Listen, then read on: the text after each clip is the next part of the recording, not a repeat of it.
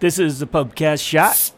I'm Jon Loomer, and today I'm going to talk about why you should think about pulling back on your Facebook ads right now. Let's go.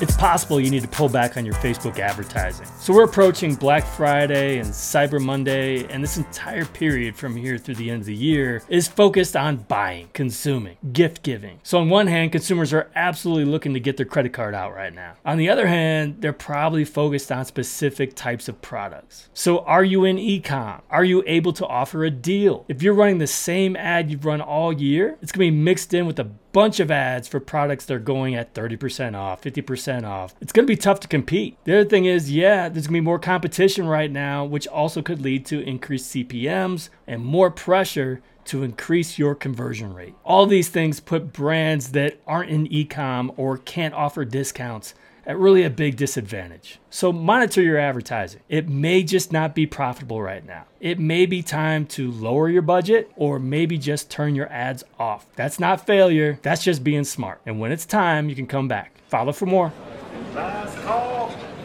So this shot was taken directly from a video I did on TikTok. If you're not already following me on TikTok, do so at Jon Loomer. You can also keep following me here. Don't forget to subscribe, rate, and review. Until next time, do awesome things. I'm out.